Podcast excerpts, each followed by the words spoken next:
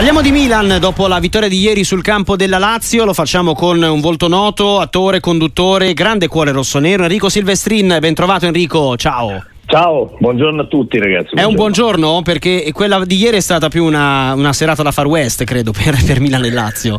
Da tifoso bah, come l'hai vista? Beh, da tifoso, guarda, da una parte si prende i tre punti come mm. tutto quello che riusciremo ad arraffare quest'anno, perché comunque si tratta di arraffare, non è continuità, cioè non stai facendo un percorso come appunto l'Inter eh, o come ha fatto anche la Juventus, insomma il Milan è una squadra totalmente discontinua, quindi si tratta veramente di arrassare punti e cercare di ridurre al minimo le brutte figure. Su questa seconda parte non ci siamo riusciti, la partita era orribile, ieri è stata una partita tra due squadre che non hanno giocato a pallone con uh, un arbitro assolutamente protagonista, come spesso succede nel campionato di calcio italiano, quindi ieri è stato proprio una, un una raffigurazione, del, una manifestazione del calcio italiano veramente scadente. Cioè io mi immaginavo eh, se, se, ci, se, ci, guardavano, non so, inglesi mm. o anche investitori stessi e vedere una partita di anticalcio in entrambi i casi con, con doti tecniche veramente eh,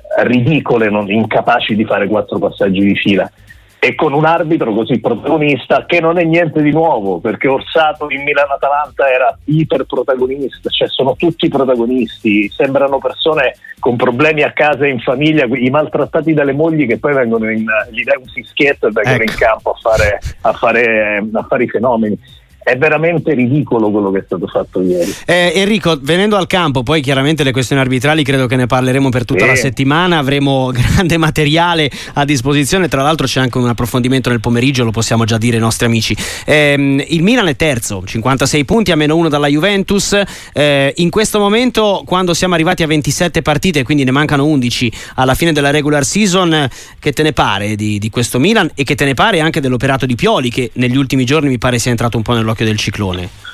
La cosa, buona, la cosa buona è che mancano solo 11 partite alla fine di questa disgraziata stagione, quindi se, ne manca sempre una di meno e questo già... Sei già stato molto chiaro.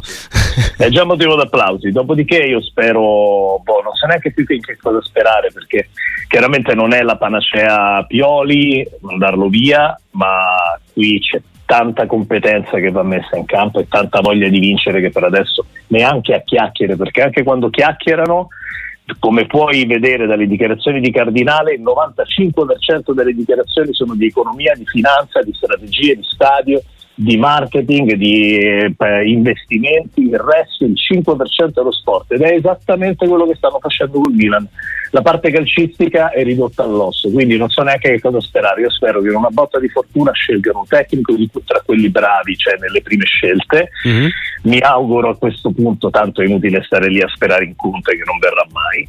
Mi auguro che, mi auguro che venga preso un DS, che sia un DS capace, cioè mi auguro di non vedere i triunvirati, Pioli, Moncada, Furlani, queste, queste idiozie, veramente queste idiozie, cioè siamo anche noi stufi perché sembra di essere tornati al periodo dove avevamo Galliani e la figlia di Berlusconi insieme col doppio di S, cioè al doppio di cioè stiamo tornando veramente a quel tipo di delirio. Ed è la, abbiamo smascherato completamente il fatto che non ci fosse un piano mm. neanche con Elliott perché quando noi abbiamo vinto lo scudetto eh, sbandierato come lo scudetto vinto un anno prima rispetto alla pianificazione era una balla perché non c'era nessuna pianificazione, tant'è che l'anno dopo è stato fatto quello che è stato fatto e quest'anno stiamo assistendo a questa roba qui. Non c'è nessuna pianificazione, noi siamo una squadra che deve andare per, la, per il mediocre quarto posto e questo è quello che loro vogliono.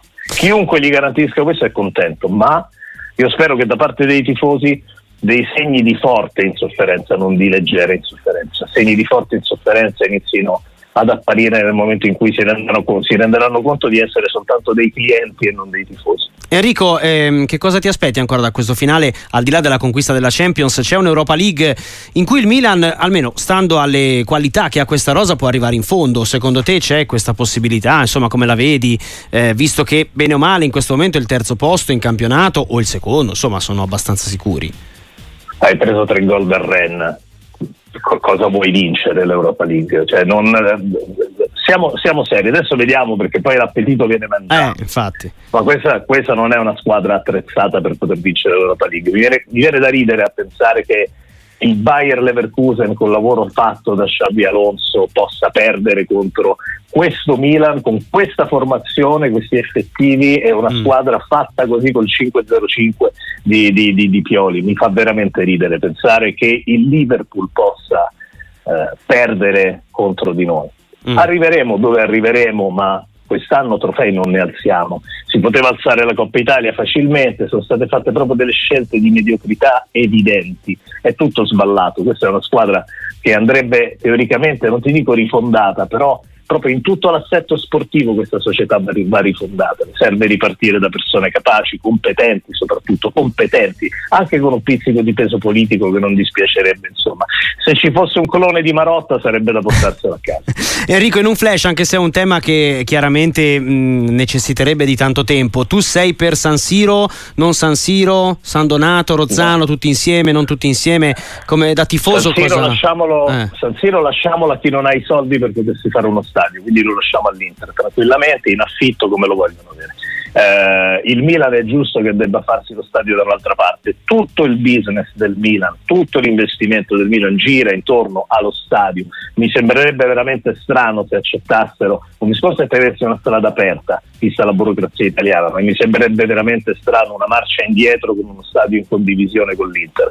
Per quanto è vero che costi meno, ma siccome qui c'è da vendere l'asset, quando vendi l'asset con uno stadio di proprietà solo tuo, su dei terreni già comprati, con tutta la burocrazia svolta, sicuramente il discorso è diverso. E a Sala vorrei dire vorrei dire ben alzato, ben svegliato, ma dove stavi negli anni scorsi quando ti si chiamava, ti si invocava? Adesso lui pretende anche risposte nei tempi suoi. È tutto piuttosto, è tutto piuttosto ridicolo. No? Mi auguro lo stadio da soli perché dobbiamo essere da soli, questa cosa della, della condivisione è, ver- è, francamente ridicolo, una roba che credo resista soltanto in Italia, dove abbiamo appunto questi arbitri, queste squadre. Questi e si torna al punto di partenza. Eh. Enrico Silvestrin, eh grazie mille, buon weekend, un saluto grande. A voi ragazzi, un abbraccio, ciao. ciao.